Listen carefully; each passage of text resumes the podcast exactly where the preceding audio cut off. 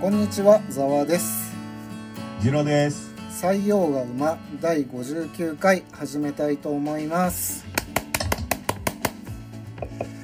さて、60回も間近ですね。あ、そうですね。いや、早いもんで、本当に。今日は選挙行きました。あ、昨日行きましたね。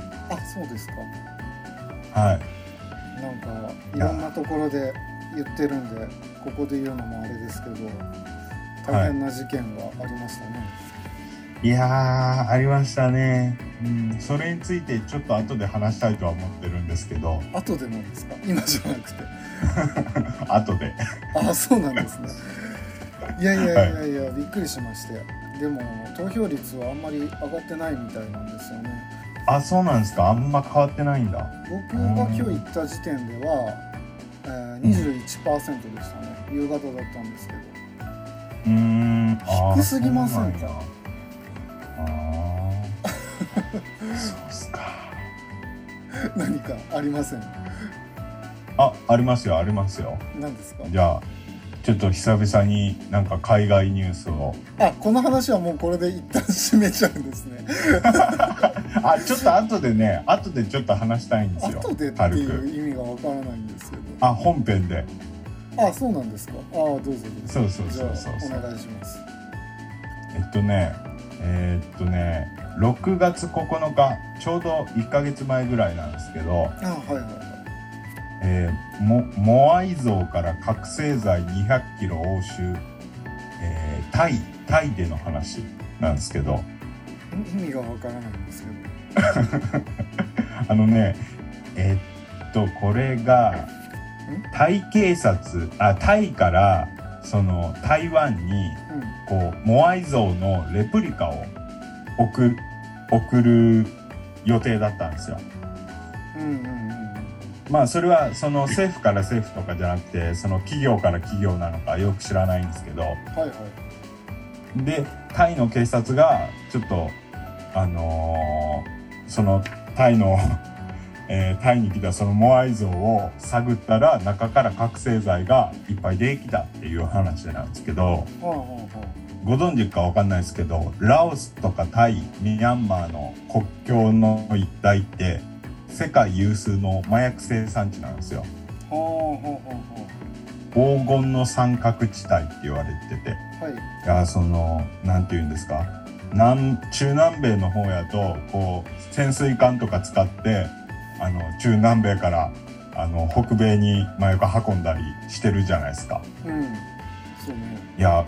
こっちはこっちでいろんな手使って運んでるんやなと思ってまさかモアイ像から出てくるとはと思って面白いなと思ってそれ取り上げはましたもうなんかつか捕まったってことですよねあもちろんそうですあの、えー、とタイ人と台湾人の容疑者の逮捕状を請求してるみたいな感じですねモアイ像からってな中に仕込んでたってことですかあそうそう隠してそう、へえよくなんかさあの、カプセルみたいの飲み込んで人間が運んだりするような事件あるじゃないうん、ああうんなんか途中で割れて死んじゃうみたいな話とか、はいはいはいはいあれも初め聞いた時驚きましたけどいろんな運び方があるんですねいや本当すごいっすよねあの中南前も言いましたけど中南米の方でその地下壕 地下の通路が、えーす結構立派な地下の通路を使って、えー麻薬を運んでたっていうニュースがありましたけどあのなんて言うんですかはいはいただ単純に掘っただけじゃなくてちゃんとあの電気とかもつくようにしてしっかりした穴になってるみたいなまあでも要するに単純に儲かるんでしょうねあそうですねもうもうこの東南アジアとか中南米ではもうすごい一大産業になってるってことですよねうーんまあね麻薬は何回かこの触れましたけどやんざなわいさ好ん麻薬ネタ結構好きっすもんねき好きじゃないですあの本当になんでやるのかなという、ねえいやーまあいろいろあるやろうけど、うん、うん、そうですね、はいそんなところですかじゃあ、い僕の方からはえー明日使えることわざを皆さん楽しみにしているんで、えじゃあお願いします今日はですねあー、はいこれは知ってるかな「えー種に交われば赤くなる」を紹介したいと思いますああはいはいはいはい火に交われば赤くなるこれちょっと使いたいでしょ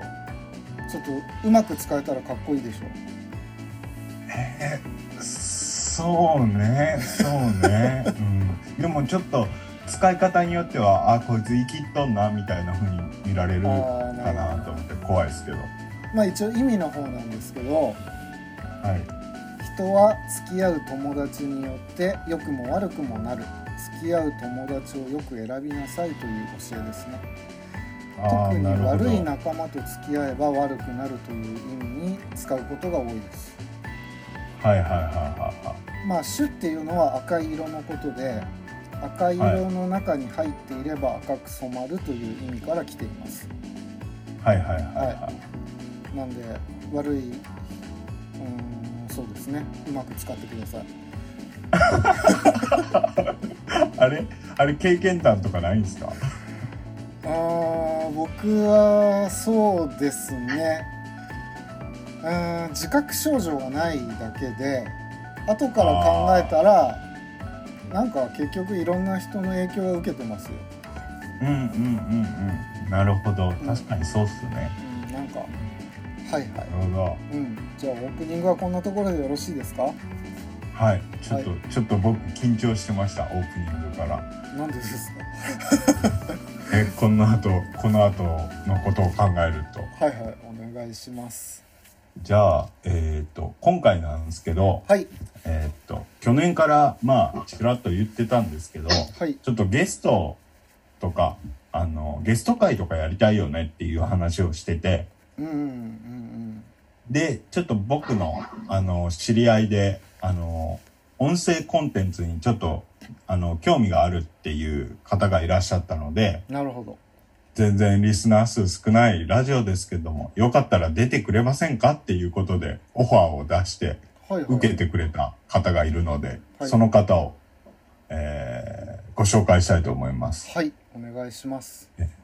本名でいいですかえっと、太田さんです。どうもはじめまして、はい。はじめ太ま田して。でよす。よろしくお願いします。ろしくお願いしじゃまあ太田さんはまあジロのえー、なんて言えばいいんだろうフットサルつながりで知り合った、ね、そもそもはね。す。おお、えーまあ友達っていう感覚じゃないんですよね僕としては先輩っていう感じなんですよねあなんあ、かなるほど。仲のいい先輩みたいな感覚なんですけどうんうんうんうん。そう。えっと、まあ、えーそうですね。えー 編集プロダクションの、えーまあ、社長をされてる方なんですけど、うん。いや、ちょっと簡単に太田さんから自己紹介してもらってもいいですか、え自己紹介。そうですね。あの、あ、じゃあどさっうきい言うっ、たような、なんかあれか。えっ、と、太田健作です。 あ、よろしくお願いしまお願いす。します。で、仕事は、あの、まあ、編集プロダクションっていう会社と、あの、もうバーブっていう会社の経営と、あと出版社のマルコ社っていう会社の経営をやっております。うんうんうん働きえ者ーまあ、出版社の方はあの、まあ、いわゆるよくあの紙の本書店に並ぶようなうんうん紙の本を作っているような会社でで編集プロダクションのバーブっていう方はあのいわゆるウェブの読み物の記事をうんうん作るような会社で、まあ、企業のウェブサイト、まあ、そういうふうに分かりやすいかなと思うけどうーんあそんな制作の会社をやっておりますよろしくお願いしますまあ僕もざわさんも2人ともあのデザイン業で飯食ってるんでうんこう太田さんがやられてる仕事とまあ親和性が結構あるかなうんねっていうことで、それで太田さんと僕あのたまに飲みに行かせてもらったりしてるんですけどそうで結構ね太田さんってあのなんて言うんですか知識の幅がすごい広いですよね。いえいえ、そんなことないですよ。なんか、なんか、何、何の話題振っても結構こう、ポンと返ってくるから、いえいえ。なので、えーまあ今日は、あの、僕とかざわさんが、あの、まあちょっと気になってることとかを、太田さんと一緒に喋れればいいかなと思ってます。はい、よろしくお願いします。はい、お願いします。で、ちあのょっと前に一回あの昔のあのこの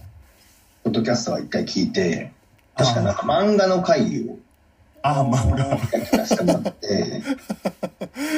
でもめっちゃよあのよかった面白いなと思ったのがあのざわさんがあの僕のあの倫理観の半分はブラックジャックでできてるってそれ一緒だなと思って足を外したっていうああ、よかった話があでりす。ます。マジでブラックジャックでしょって。倫理観はブラックジャックだよねい。や、もう忘れてたわ、それ。忘れてた。ありがとうございます。まさにその通りだなと。え、すいません、そう、ざわさん、その倫理観の半分は、うんブラックジャックでできてるっていうのを、ちょっと、もうちょっとわかりやすく説明してもらえませんかえ、いや説明不要でしょ。そう、ブラックジャックとやっぱいりそうれで感じれないやつはもうダ メだよ。それでもうほぼもう言い尽くしてるぐらい。あ、そうです。野作暮品なことは言わ野ない。暮野暮なことでしょ。説明なんて。まあ、してもいいよね。作品を読んでいただければわかると思いますよ。そうなんですよね。まあまあ。で読めばもう、わかる。まあ、うん、このラジオを聞いてくださってるリスナーの方が結構僕らと同世代くらいの年齢の人が多いんで、まうあん多分聞いてくださってる方でブラックジャック知らない方はそうそういないでしょうまからあね、まあ、まあ、どこまでね、読んでるかはあるんですけど。あ、そう、あの、まずね、あの、太田さんに聞きたいのが、はい。あの、さっきオープニングでもちょっとちらっと言ったんですけど、はい。あの、安倍さんが亡くなられね、たほんとですねか、。びっくりするよね。いやー本当にあれでちょっと今日僕の知り合いが言ってたんですけどあのなんで岸田は旗を半旗にしないんだってことをすごい怒ってたんですよ。え、でも、え旗を半旗にしないってどうはいう半旗っていうのはあ半分の半に旗って書いて半旗。ほ要はこうなんなんて言うんですか国の重要な方が亡くなられた時とかに旗を少し下ろすんですよ。う。うーん、あ、そうなんだ。それは知らなかった。うん同じく知らあないのアメリカなんかはそういうことをやってるらしいんですよねう多分他のヨーロッパとかの国もやってんのかなーん。それでなんで下げねえんだ岸田はってすごい思うんですけどなるほど。でも実際僕もそれ聞くまで全然ピンとこなかったしうん。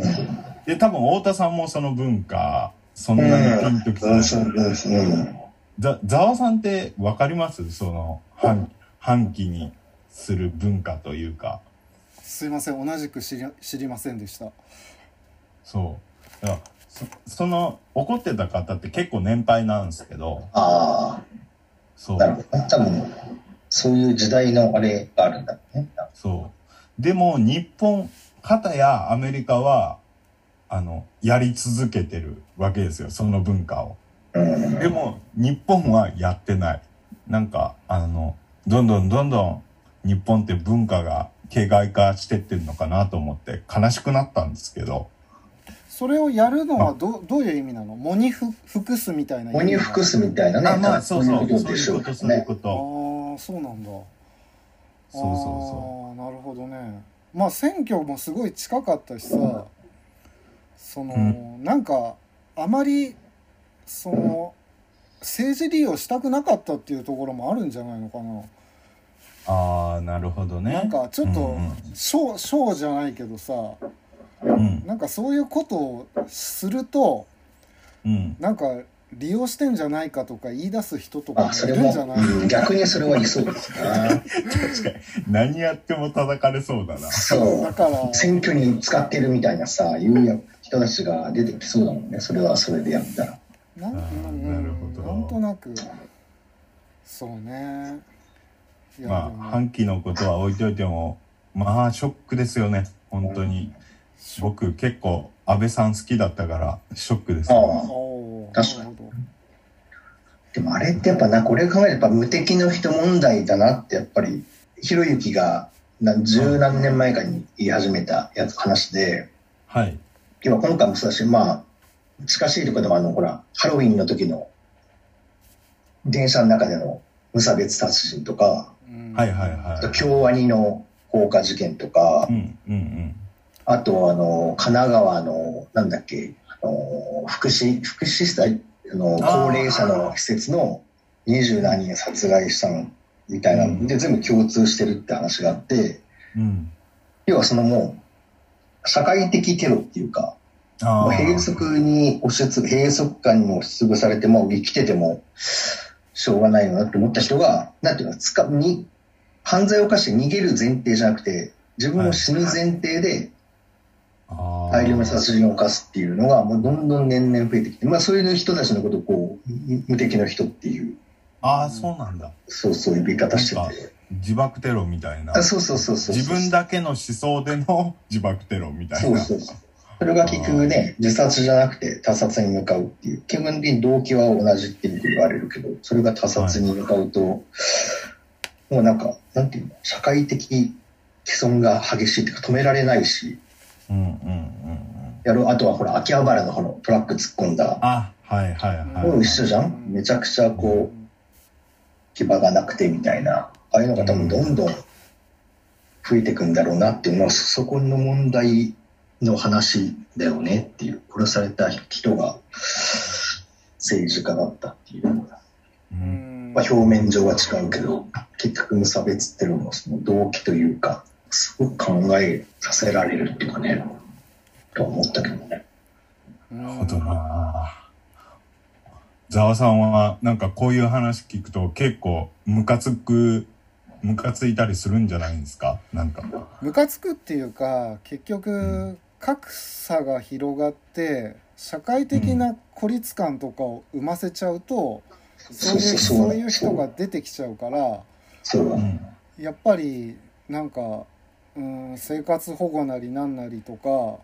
なんかうんやっぱりどうにかして社会とつながるような仕組みを作っていけないといけないいと思う本当本当やそうなんですよねんいやーそうっすねその生活保護を受けたところで受けてもその金銭的にはまだ生きていけるかもしれないけど周りとのこう精神的なそうそうどっちかって言ったらそっちなんだよね。そうそうそうできていきますもんね。そう社会的疎外感っていうね、その社会とつながっている感覚がも持たなくなるとそういう事件そういう行動を起こしちゃうっていううんんう、うん、今なるほど回の事件で今回の事件ですごい警察と SP が叩かれてるじゃないうんうんあの人かわいそうだったね奈良県警の本部長かなんそうかそうそうねすごいしあーエリートの出世コースだったんだけど多分もうこれで外れちゃうんだよねいやー多分ダメでしょうねああれーまあでもまあちょっとどうなんだろうなこれその正直あれってもうね SP とか警察まあ確かに落ち度はあったかもしれないけど、うん結局日本でそんな銃を想定してないからうーんそりゃそうだ。いやなんならなんていうの防ぎようないっていうかじゃあ爆弾作ってポイって放り込めばうんあれはね、今回爆弾を使ってないけど、全然普通に作れるわけで、なんか防ぐことはほぼできないよねっていう、そもそもうの、んどんなに警備しようがまあ前提として。無敵、だからそこは無敵の人の難しさっていう。あって、逃げる前提だとなかなかね、うん行為者も、逃げる前提だともっといろんなやんない、対策しないとなかなかテロって起こさないけど、なんて死んでいいってなると、海外のね、イスラム国の自爆テロと一緒で、うんもう防ぎようがほぼないでしょっていう、そこ攻めるのは違うなっていう気はうんそうでしたすけどねね。どうですかざざわさんの方からなんかその仕事とかなんか聞きたいことありますかああもうすごくうーんと根本的な話なんですけど、うんその経営者になりたいって思ったきっかけとかあるんですかね人に使われるのが嫌だったとかはなんか僕の場合ちょっと特殊でいはいその会社の成り立ちも特殊で、僕が今、社長やってるっていうのは、創業じゃないんです、創業者ではないんですよあ。そうなんですねははははなんかもともと、あのー僕、だからもう二十何年前に、僕、学生の時に、今のバーブっていう組組織自体もあって、ほうほうほうほうほでもその時はまだ法人化はしてなくて、ううんうんその元、元代表うんの人間がいて、そこでこう、まあ、その人ももともと学生の時に立ち上げてて、バーブっていう組織自体は。ほうほうほで、そこで数年後に僕も学生の時に、大学3年の時か、就活の一環で出入りするようになって、うはで、最初だからフリーライター、フリー編集者みたいな、学生の時からそういう形で仕事してて、あなるほどで、すで数年後にまあ法人化しようって話になって、で法人化した時は、その、もともと立ち上げた人間が社長になって、あー僕はだから取締役っていう立場で。やってたんですけどあーなるほどで、そこでまた 10, 10年ぐらいかな、して時に、そのさっき言われた、あの、マルコ社っていう出版社を立ち上げた時に、なんかそこ、い今も海外に、あの、登記してて、はあはあはあはあ出版社の方は。あで、もともとその、出した時、今はその代表、あの、その、元社長が社長をやってたけど、海外にあの途中で移転、出版社の方を、これ話ちょっと、ま、ややこしいんですけど、マルコ社の出版社を海外に登記するタイミングで、その人間もその向こうでその住むっていう、海外に住むっていううーん話になって、そうするとその、その日本法人の社長ができないっていうことになって、あーはあはあだから僕がそのバーブの方は、僕が、まあ、カオリン社長になってっていうはあ経緯があって、それで途中から社長になって、マルコ社の方はその海外のその副社長っていう形で今やってるっていう。ああなるほどいやーそうなんですよだからなんかなりたくてなったとかで はない。どっちかというとなりたくなかったっていう。そうこうなん正直なですよねめんどくさいっていう。そのそうですよね。正そうなんですよ。企業、そううん企業、なんかよくね、言われる、その、起業家みたいなとはなんだかね、ちょっと違うような気もするんですよね。なんかなんか資質みたいなものってご自身であると思います。あの僕あの自分のことになるんですけど、はい。あのフリーになるのは全然もういいなって思ってるんですけど、社はいはいはいはい社長になろうっていう気が全然起きないですよ。そういう意味ではなんかフリーと社長ってあんまそのでも業種にもよると思うんですよえ多分デザイナーさんとか編集ライターって多分近しいところで多分フリーとえうん。あの社長っていうののあの垣根がそんな変わんないっていうかああ、まあなんかでも、うん、そう。スタッフは抱えてるけどそんなにこうなんかじゃあなんかめちゃめちゃ経営戦略考えなきゃとかそういう感じでもないじゃないですか結局自分もプレイヤーだしああ、ほうほうほうほう。なるとあんまりこう社長とはって語れるほどそんな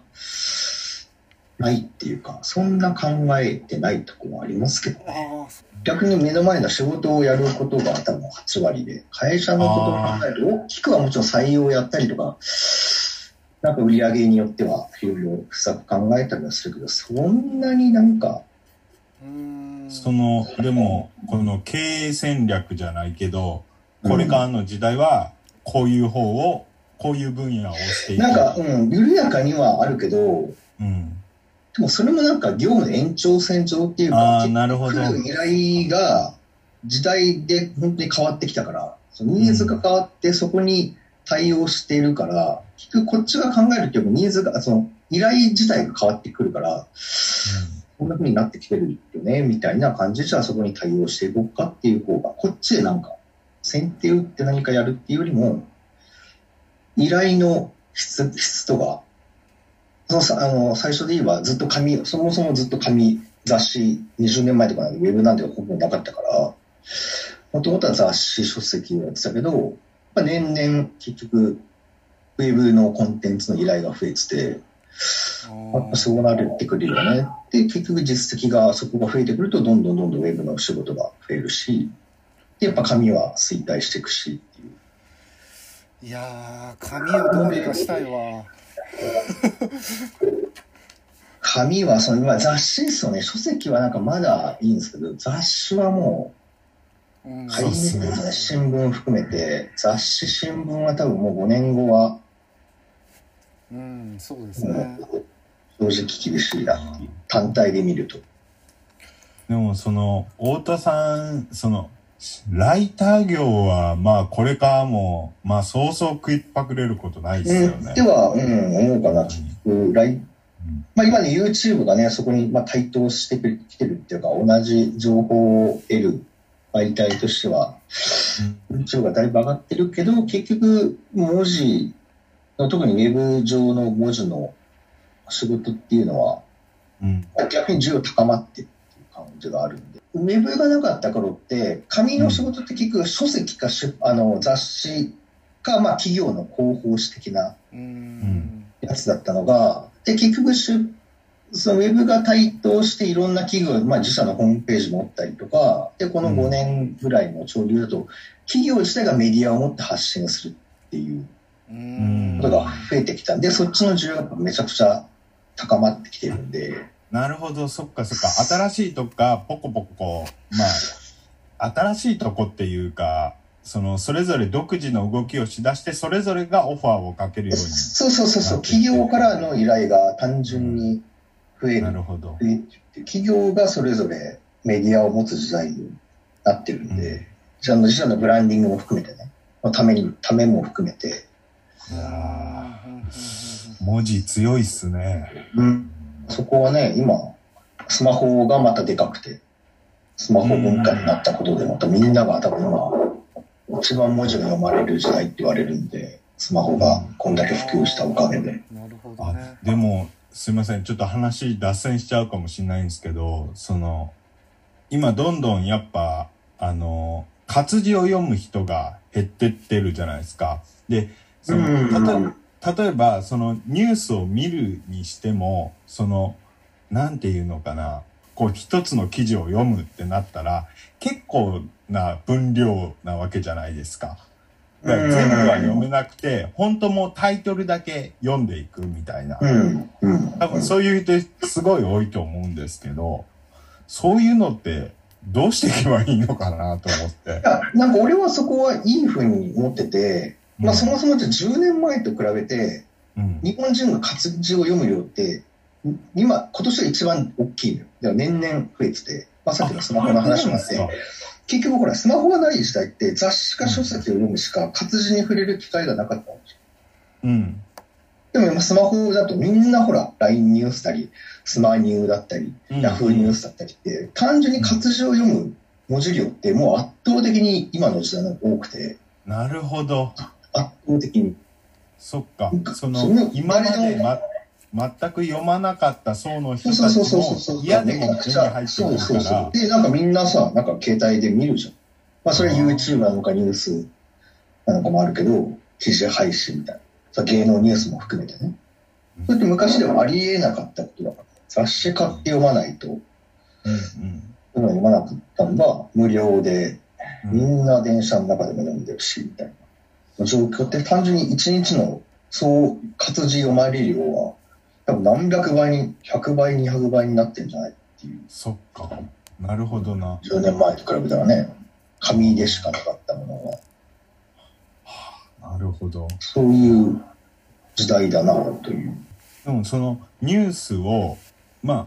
見るにしても中身をこう理解するみたいな部分では、はもうだから難しいよねよく言われるのが結局なんかそこでなんか面白いのかなホリエモンが最近言ってた話ではい。結局あの SNS があって自分でもこれ発信できるツイッターなりフェイスブックで、うんでなんとなくなんか文字俺読めるって思ってる人とか俺書けるって思ってる人がやっぱりめちゃめちゃ増えてるんだけど、うん。一方で、いわゆるその国語の読解力みたいなのって、うん。そもそも偏差値教育のじゃあ国語の成績みたいのに、めちゃめちゃ、こう、なんていうのか、あの、左右されてて、うん。同じじゃあ500文字のニュース記事読んだ時に、うん。 3通目ってない人が半分以上っていう。あーで、それって国語の成績悪い人って、うん。 1000文字の文章を読んで、ちゃんとその文脈とか、そこで伝えようとしてることを理解できない人が意外に多いっていうことも言われてて、うん。読めるけど理解できない。はい。はいはいはい。本質的なものとか、そこで言いたいことを、なんか文字面だけで見て、その作者が伝えたいこととそうか、そうそうそう記者が伝えたいことを理解できない。できないことが、めちゃめちゃ多いから、いろんなそのネット、炎上とかうんに通じてんじゃないっていう話があっうんうんて、それは、表面的な理解だけして、そうそうあと文字面だけ、うん。一部の言葉だけ切り取って、うん5文字とか10文字だけの単語だけ引っ張ってきて、これはおかしいじゃないかみたいな。いやいや、前後読めばわかるやんみたいな。うんうんうんでもそういう人がまたわーって発信するで、またニュースも取り上げるじゃなくネット炎上みたいな。うん。うんそもそも炎上してなくないみたい な。炎上の論点が全くずれて ない。ってうん。いうの話ががなんどんかどんずれていくみたそうそうそう、ずれたところで炎上して、それでまたニュース取り上げるからまた炎上して、でも本質的に文章を読むと、いや、全然炎上のすらする、そんな定義してないっていうか、いな。あなるほ僕はなど。んかよく、多分国語の成績みたいなのって、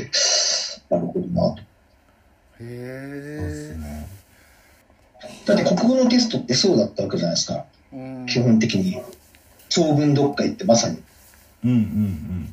いろんな歯抜きあったり、ここで伝えたいのは何ですかとか、これによってなんとかっていう、あれでね、ある程度の成績、あれが0点の人って認識したもん1000字読んでも、うん、 100点中20点しか取れない人って多分、認識時の1000文字読んで、どこまで理解できんだろうなっていうのは、なんか、あ一個あるんだなと思って。読めるんだけどね、読めてるよ、もちろん日本語だから。うん、うん。はいはい。そうっすね。理解というかその論点が何かとか考えるべきことは何かっていうとこまで果たして今こんだけスマホそうスマホ社会ではいはい。全員がその1,000文字を読める触れる状況でしかもコメントでねいろいろ発信できる時代になるといや、国語大事。国語やっぱ大事だ本当に今本当に思あう今のと、時代だからこそそのうん、僕、あのー、まあ、太田さんとザワさんは分かんないですけど、僕はやっぱ、あの、小学校とか中学校の時とか、やっぱこ国語なんかをおざなりにしてたわけですあよ。はいはいはいはい何の意味があんねんって。日本人やから読めるがなと。そうそうそうそうそうそうなんねいやであと、歴史も僕はおざそうなりねにしてたんですあよ。のあー歴史も重要だよね今になでったらも最近やっぱそのラジオで話すためにいろいろ歴史とか調べるんですけどあのやっぱその歴史を知らないとそういや本当すごいな語れないこととか、あうのんほんと表面しかそれこそさっきみたいに記事一つの記事読んでも本当表面しか救えないってことが結構多いんだなっていうのを最近すごい感じるんですよね。いや本当その通りだと思う結局さ背景が分かってないとうん、自分の意見がそもそもその土壌に乗ってない可能性が高くてうん、歴史問題とか知ってないといろんな今のうんうんね今日本韓国とか日本のロシアも含めてなんか表面上だけだとなんかわーっていう人いるけどいやでも100年前からの関係性とか何が歴史上あったかとかの上じゃないと論点ずれるよねってことは多々うんうんあるなっていうのは本当にだから歴史と国語はなるほどな。はまあ、文化論っていうか、まあ、い歴史はがね、そうしないとなかなかずれるよねっていなるほどな面白いねでも発信者側としてはそこはやりがいのところなんですか、やっぱり分多くの分母の多い人により知ってもらえるようなう。そうですね、表うちの表現すそるの、とかまあ、そのさっき言った編集プロダクションでいろんな企業のメディアを作る仕事は、どっちかというと専門、専門ああなるほどサイトみたいなことはしてなくて、あー、うんいわゆる専門的なことをよりその知識がない若い層に伝えるみたいなことを得意にしてる会社で、ああ、ははははをこういかに噛み砕いて伝えるかみたいな。その伝え方をこうよく考えもうそこが企画っていううんあの分野になるんですけどなるほどね同じ政治のことをやるにしてもじゃあ難しいなんかバーって解説するんじゃなくてじゃあそれを漫画にしてじゃあ伝えたらどうなるかとかいいっすね。うん政党を全部キャラクターに立てて、まあ、じゃあ果物に例えてなんかあやったら伝わるんじゃないとか動物に例えたら伝わりやすいんじゃないみたいなそんなことをいつも考えてるような会社ああーー、すげえ面白いわすげえだからジャンルはもうバラバラで政治系からファッションからうん。保険から経済金融までいろんなコンテンツやってるけどただそこはなんかそこに精通する必要がないと思っててなるほどねうんちょっとだけそうわじかゃんあない何がねき何が来てもちゃんとあの噛み砕いて分そうかりそうやそうすそくうそう分かりやすくするうんでそのために必ずこう取材をするっていうのをちょっとポリシーにして専門家に必ず取材をして事実確認一時情報をか必ず取るようにしてるうんでその聞いた上でじゃあそれをどう伝えるかどう加工するかうーんなるほどねちょっとだけ分かってきたなまあね、これいや全然いや基本的になんかあんまりうちの親ですら理解されてないみたいそのえまあ曲がりなりというか我々もデザインをやってるんでな、まあ、デザインはでも一緒ですよね人に何かを伝えるっていうことで分かりやすさってすごく大事だと思うんですよ。まさにでまさに多分太田さんがやられてることってもうちょっと我々よりも細分化してるというか細かい部分まであのそうですね文字が絡むだけにそのででうん当然デザインも含めたうんことになってくるんでなるほうどなるほどんうんウェブ上のでじゃあどんラストを使う写真使ったりとかどんな見う見え方するかっていうところまではうんディレクションやるんでだからまあ太田さんからい見てみれば僕たちがやってるようなデザインもまあ一つの数あるうちの一つの方法というか、あももちろんもちろんもちろんうん要はそのゴールは一緒っていうかうんデザインで考えなきゃいけないことも多分文字で考えなきゃいけないこともそのねアウトプットするツールは違えどデザインっていうのが文字とは違えどうんうゴールん、は一緒っていうかそれを分かりやすく伝えるためのツールでそうっすなねわけだからね。そしてそもそもよく勘違いされますけど僕とかざわさんがやってるデザデザインって別にその絵作りじゃなくてそうそうそうそうそうあのどうあくわかのるうまく伝えるか、うん例えばこの商品紹介してくださいやったらまあポスターとかそういう絵を作るっていうのもまあ一つの方法やけど、う別の方法もあるわけでそれをまあある意味あのディレクターって言っていいのかわかんないけどデザイナーのことを、まあある意味その紙面上でディレクションするというか、うんうん、いやそうね面僕白いも若いそう頃そねうまさにんそういうそうねいや若い頃そのコピーライターさんの何がすごいのかよく分かってなかったんですーよあ俺も俺も。でも最近最近はもう僕もわかんな全いです最近は全然センスある人とない人とすげえすごいなって思いますよねコピーライターではないと思ってるけど自分の中では、うんまあ、編集ライターであるあってコピーライターの付随してコピーライターの仕事はもちろんするけどうん。えなんかそれ要が知らはないその発信発信したい人と読ませたい人のまああくまでパイプ役っていう。そのそういういやこれはね翻訳っていう説明をよくしててなるほど翻訳か。翻訳するっていうなるほどねなるほどなるほど。でいろんな商品の PR にしても、うんまあ、その難しい経済の話するにしてもうん結局それが誰に届けたいかで伝える手段はそうですね。 100通りあるっていうか100通り先頭にあるっていうか、うんじゃあそれが小学生に伝えるのか50代に伝えるのかうん20代の女性に伝えるのかうんみたいなでそのそれぞれのペルソナがあるわけじゃなくそのテーマに対してどれだけ理解があるっていう想定をするのかにもよるしうんうんなるほどな詳しいじゃあ政治に詳しいまあわかんないけど50代相手にするんだったら別にその分かりやすく伝える必要なくもっと本質的なことをガンガン掘っていった方がうんうん。同じテーマを伝えるにしてもいいだろうし、でそれはじゃあに小学生に伝えるんだったら、うんまた全然違う言葉遣いとデザイン上の見え方もしなきゃいけないし、うんうん伝えることは同じだったとしてもね、じゃあ政治の大事さみたいなの伝えるにしても、うんそれを60代向けのコンテンツなのか、小学生向けかで、うん伝えたいことっていうゴールは一緒でも、中身はもうまるっきり変わってくるっていう。なるほどいやざわさんの仕事に関する質問でこんな膨らむと思わなかったっす です、語りすぎです。ええじゃあいや全然面白かったそれつながりでじゃあちょっと派生してちょっと聞きたいんですけどあの結構その日本のメディアってメディア、大きい、大きいテーマに。日本のニュースってはいすごいこう偏りがあるじゃないですか。偏り、あそどのういう意味の、なエンタメとかあーなんていうか本当国内のことに集中してたり国外のことだったまらあまあそれ本当アメリカとか中国朝鮮ぐらいの範囲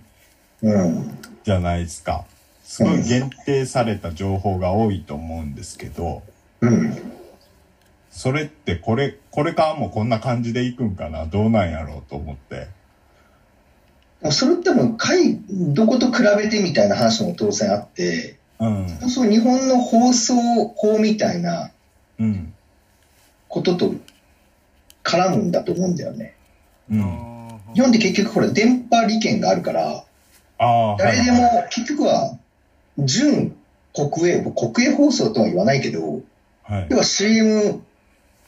あっての報道ああ、だから視聴率前提っていうかうん。で一応公共性を保ってるっていうもう選挙報道なんて特によく言われるけど全部のあの投資出してうん。なさいいけないみたいなうん。のもあってでもアメリカってそんな規制はないわけじゃん理由はその国営じゃなくて全部が自社で民営、民営というか。完全民営だからね、何百チャンネルもあってもうこ,、うんここの違いでそれが決まってるだけな気がしてて、ううんなるほど。いう法律その政府に規制された電波割り当てで今何6局とかしかで参入できないわけじゃん自由競争ではない時点でうん。そこもいびつな構造になるなりえななりなるしかないっていうかうん。うんいろんな忖度が働くしかないしあーあー。じゃあ、じゃあなんか、だから変わる変わんないんじゃないっていう結あー論さっきの話で言うと。じゃあそういうそういう今日本のメディアが中あの報道してる以外の放送を、えー情報を知りたければもう自分から動くしかないってそうそうそうそうそうそうそうそういわゆる民放ううんを見る限りは、まあ、そういう情報しか流れないしうんスポンサー企業といろんな政府の規制とかあーの中でしかだから偏った報道は逆になんか偏った報道しかできないよねそうなるっていう気もするけどね全部フラットにサブスクで100チャンネル200チャンネルあるって海外の方がアメリカとかはそうなわけじゃんはいはいで各テレビ局でどっちの共和党よりか何よりかっていうのをさ色濃く出すわけじゃんうんで視聴者がそれで自分の見たいやつを選ぶ逆に見たくないものを相手の意見聞きたいから見るみたいなうん主義主張がはっきりしてるからうんうんそういう意味ではいいんだろうなと思う日本ではそれはもうこの放送法がある限りはまあなるほど民はい放のテレビっていう意味では多分かか変わりようがないっていうかはいはいはいうんそうか電波オークションみたいなね話がまたあればうんあれもなんかなくなるっぽいけどね全部解放してうんすごいっすねねと本当なんつうか社会主義社会主義っぽいっていうかある意味、そうそう、だからな、なんか、なんか、そうなんだね、民放、そう、本当結局、チャンネルごとの色ってもうそんなないわけだね、結局日本の場合っうんて、うん結局は。すごいなどこやっても同じ、もうテレ東だけだよね、どんな時もアニメをしっかり流 す。めっちゃ信頼できるテレビ局みたいな。あれ前、太田さんが言ってたんですだっけあの、日本って一番成功した社会主義国だとか。え、なんだっけそんな、いや、それ言ったっけ成功者いやあ、確かにそうだわ。保険とかすげえしっかりしてるし。あ、あ、そう、前回話したのけど、どこまで、なんか、その垣根の話だよね。何をもって社会主義っていうかみたいな。あーそっかそっかそっかそそう、福祉が充実すればするほど、なんかそれってある意味社会主義的なことになる,、うんなるわけで、だし、っか。うんまあ、どの国もでもグラデーションですよそうね。そう、結局はグラデーションっていう話な気がするんだよね。どうですかざわさん、なんかありますかすいません、なんかいろいろと。いいいやいや、面白いい。や逆にジロちゃんが言うさ理想的なメディアのあり方ってどんな形なの、今じゃなければおーああ、まあ、理想的な、もう少し、こう、違うな。結局僕が、あの、望んでるのは、もっと世の中のことを広く知りたいっていうことなんですよ。個人的に。広くなので、もっと世界のことを報報道してくれよって思う。まあでもそれだけかもしんない。それは、うんまあでも日本だからやっぱり国内のニュースが優先されるのは当然といえば当う然ん。そうか、で、まあそのやっぱ最近はこうなんていうんですか情報ソースが YouTube だったりする人も多いじゃないですか。うんうんそうなってくるとあのその、えー民放とかは変わんないかもしれないけどあの消費者があの見るあのソースは変わってくるどんどんそうそうどそうんどんうんでも今はそれが一番っていきますいいよ状ね。況になってきてるっていうかう、んソースはいくらでも10年前とまるっきり変わって、ね、取得するソースは1000倍ぐらいにはなってるはずだから、うんうんうん少なくともテレビ、雑誌、新聞以外の、なるほどなるほど。うんそっか。そういう意味では、その偏っていいっていうか、取捨選択のあれが問われてるだけみたいな気もすうる。ん。逆に俺、これ偏ってていいと思うし、うんあフラットな報道とかもない、ないと思うし、それは個人がどう情報を取りに行くかっていう、取りに行くスキルがあ。うんう止ん。められてるみたいな。なるほど。 なるほどね。そうねそうねそうっすね。うん確かに。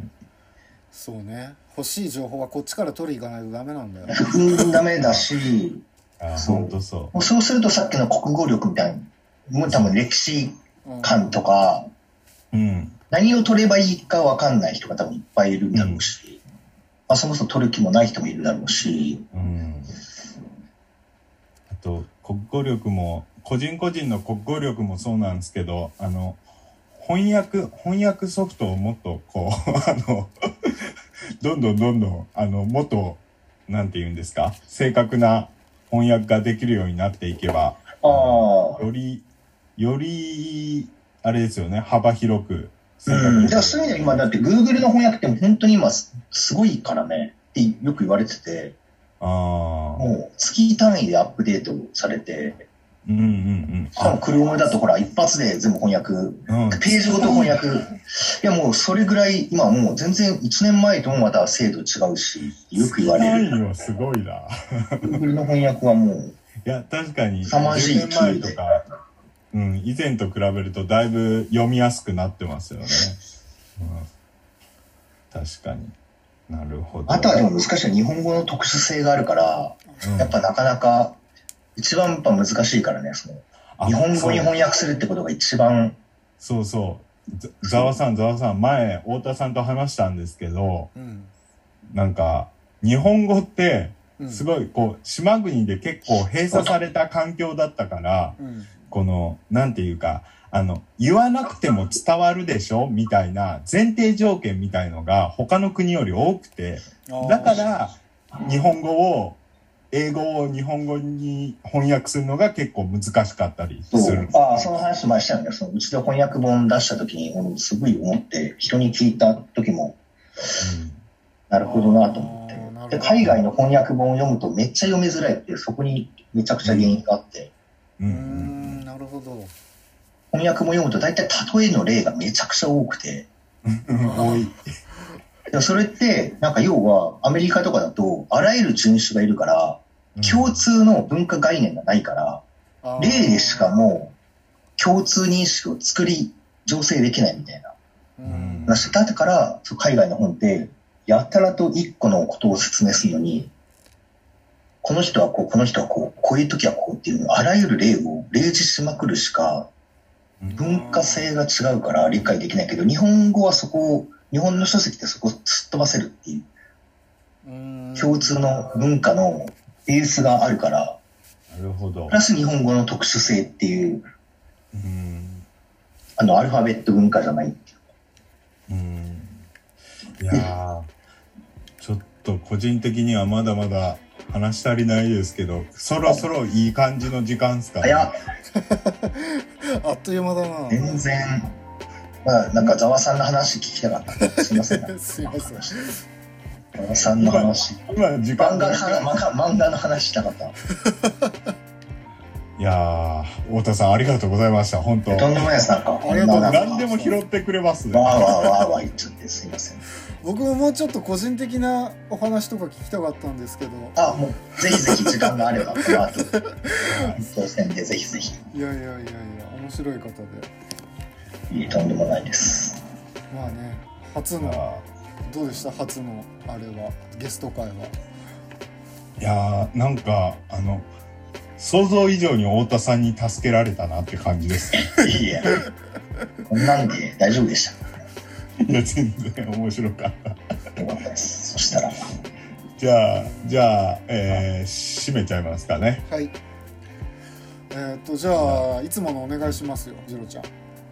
はい、えー、ご意見ご要望等あれば、えー、ポッドキャスト概要欄の、えー、G メールなり、えー、Twitter の方に、えー、ご一報いただけると嬉しいです。はいそれではありがとうございましたありがとうございましたあ。りがとうございました。